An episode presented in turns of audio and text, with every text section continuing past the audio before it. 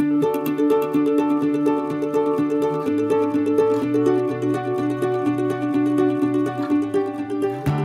Linda Van Valkenburg. And I'm Ron Gore. And, and you're listening, listening to, to, the Co Parent Academy, Academy, podcast. podcast.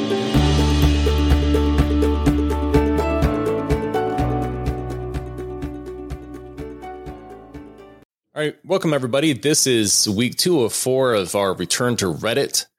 Dun, dun, dun. Uh, this week we are talking about a mom who has a three year old, and every time the three year old's over at her house, three year old just talks about how much she loves daddy and misses daddy, and it's kind of hurting mom's feelings. Um, she feels like she's fallen short. So let me read some of this before I do. Hey, Linda. Hello. I just realized I was talking and talking and I hadn't even said hi. So sorry about that. I don't want to interrupt, you know. I know. You're too kind. All right. So in this one, uh, the mom is saying that her ex and she divorced when their daughter was a year old and she's now three. They co parent, but because of distance in school, the dad gets her slightly more of the time than mom. When mom does have her, the child reminds her constantly, her word, constantly, that she loves her daddy and wants her daddy and can't wait to see daddy. Mom knows that she's not doing it to be mean and her feelings are valid, but it's just so hard to handle, mom says. She says, I tell her I know she loves her daddy and her daddy loves her, but mommy loves her too. And mommy loves getting to spend time with her, but everything is just, quote, daddy this and daddy that. And it has been like that for the last four to six weeks, it seems. Mom doesn't know what to do or how to cope, but it's really wearing on her mentally. She feels like a terrible parent. She does everything she can with her, but she feels like she's just always falling short. Linda, this is a lady that needs your comforting words. I can tell. Well, she sounds like a great mom. She really does. And it sounds like uh, she just would like some of that goodness and light to come her direction once in a while. And ironically, it may just be if she could be over at dad's house. Uh, first thing I would tell her is that she may just be talking about mom the same way when she's at dad's house because you've got to always you know what i'm about to say go back to the developmental stage of this child yeah. and think about you know what she's what she's thinking and what her mind is doing at this stage. And they have a very short attention span. And eh, I think we heard that it's almost week on, week off. It's just a little bit more at dad's house. Yeah, it seems like that. So it's a long time for a little one to go that long without seeing the other parent. So I would just practically guarantee that she's talking a lot about mom when she's at dad's house. We also don't know if there's any kind of, you know, like uh, FaceTime happening or anything like that while the child is with the other parent. But um, I mean, usually more frequent time. Uh, I know it causes more, you know, having to meet and exchange the child kinds of time, but um, typically they're they're later age like elementary in fifth or sixth grade usually before they start doing this this kind of uh, transfer with the week on week off. And so it's it's kind of hard to expect that to happen with a three year old and them to not do something like this. So the main thing i hope she takes away from what we're saying is that it's uh, pretty normal, I would say, for that to be happening. Uh, the other thing is, uh, a lot of times I hear that um, one parent, whoever tends to be more the maybe disciplinarian or tends to have to say no more or have to do more with, you know, getting getting the drudgery things done, like taking a bath and getting ready for school and you know that kind of thing. Um, homework if they if they're old enough to have that. Uh, that frequently, when those tasks are being done in the evening, um, they will bring up the other parent. Oh, I wish I was mm-hmm. there. Oh, I really miss that person. You know, right. and, and, it's because you're you're not very much fun right now, and that other person probably right. would be no matter what. You know, so that that's just how a child sees things. Sometimes they can be a little manipulative with that as well and and say that to try to make you pull away from some of that drudgery and do some more fun things. So she might uh, one you know perhaps uh, um, helpful thing I could give her to do a constructive thing is to look at does she maybe do more of that? Does she think than dad does? Um, um, I mean, for example, frequently I hear a mother say that the child comes back from father's house uh, without lots of those kinds of things done, uh, believe it or not. And so, um, believe it.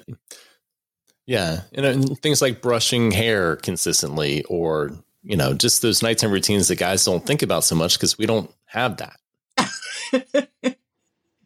Especially and, me. yeah, like Bob is at least at least to her specifications or expectations. Perhaps uh, all those things have not right. done sufficiently uh, for the child. And so she's kind of rehabbing the child the whole time she's got her back. And in which case, of course, mom is not going to look as as much fun and, and as interesting as uh, daddy if daddy does a lot of playing with her. Yeah. And, you know, guys do tend to do more play, even guys who are really good about things like combing out the hair and putting bows in and doing all the hygiene stuff. Dads also, I think, typically just tend to be a little bit more fun. Yeah. With their kids. We tend to be a little more boundary pushing, like a little more things that mom would never think because, oh, you're not going to run around the house like that, or you're going to do whatever, leave things a mess for a little bit, whatever it is I think dads tend to be a little bit more fun just generally. And it may just be, you know, a period. It's only been four to six weeks that mom points out that this has been going on. It could be that dad started some new activity at his house that the kid really loves. And who knows? In two weeks, the kid may be sick of it and, you know, may not be saying that anymore. So there's all sorts of different reasons, some of which could be transitory. Uh, for her to be saying that. You know, in terms of the schedule, I am seeing a lot more of the week on, week off with younger, schedule with younger kids. Really? Yeah. Are you seeing you are you seeing that at all? I really haven't, but I I don't know. Why do you think that would be happening? I think because uh, it's getting a lot more complicated to do the transfers. Kids are in a lot more activities. You know, they have older siblings. Right. And the younger kids get wrapped up in a schedule that works better with the older siblings. That's true.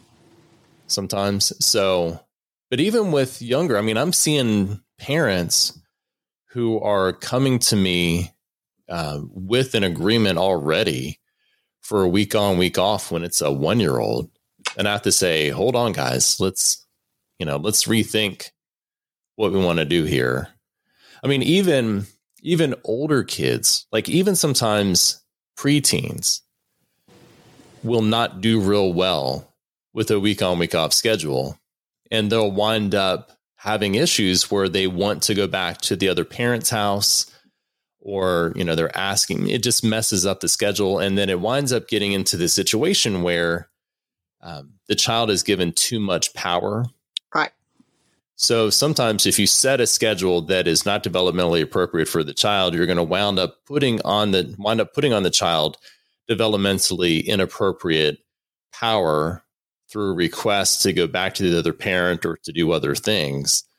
And so it's kind of like squeezing a balloon, you know, the, it's going to go somewhere.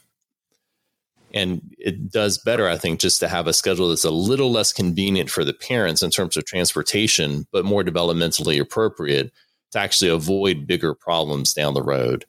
Right. And one of those problems that can come up is a parent is a child saying, I wish I could stay with you. And then you get new litigation when really the kid was maybe better off with a 2255 right. and a week on, week off schedule. Right.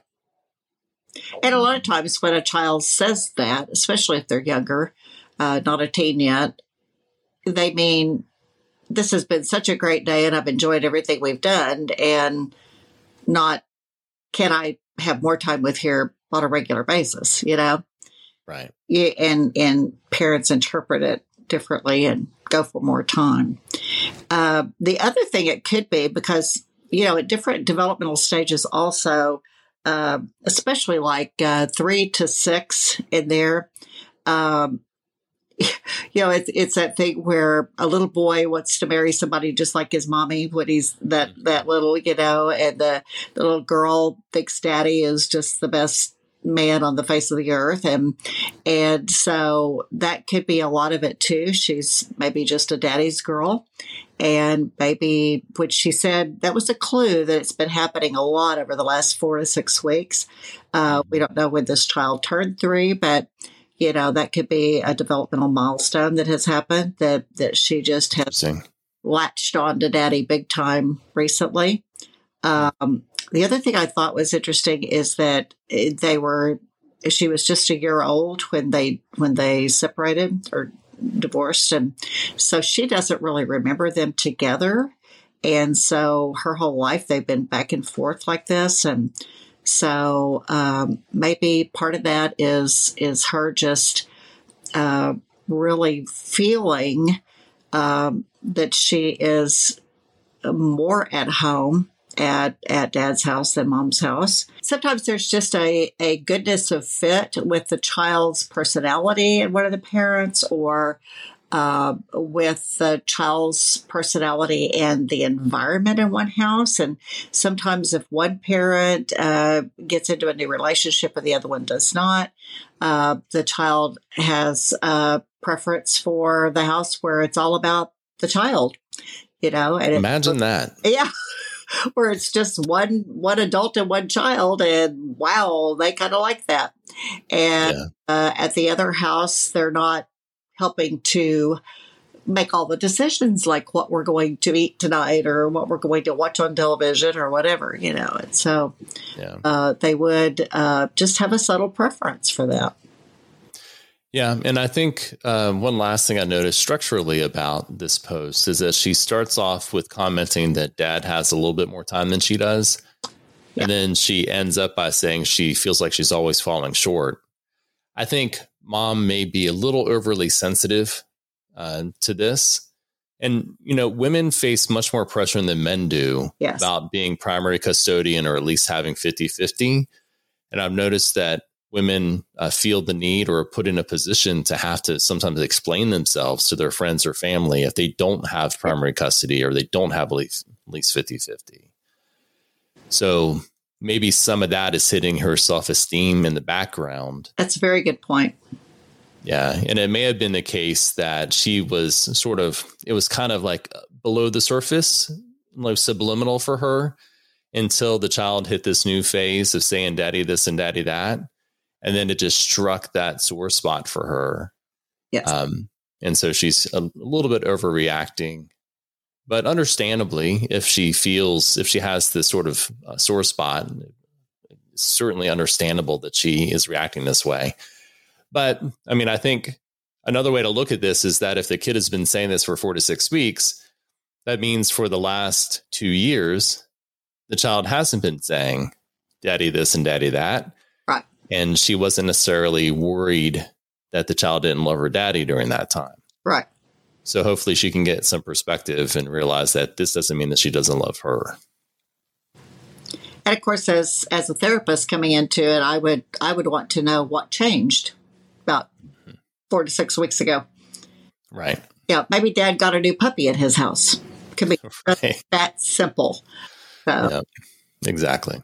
Okay. Well, hope this mom can take it a little bit easier on herself. the The whole tenor of it um, her word choice, everything indicates that she's a nice person, probably a, a, good mom who's just being a little bit hard on herself.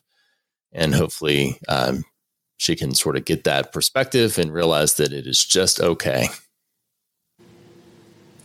Definitely. I think she does need to give herself some grace on this one as well. There you go. All right.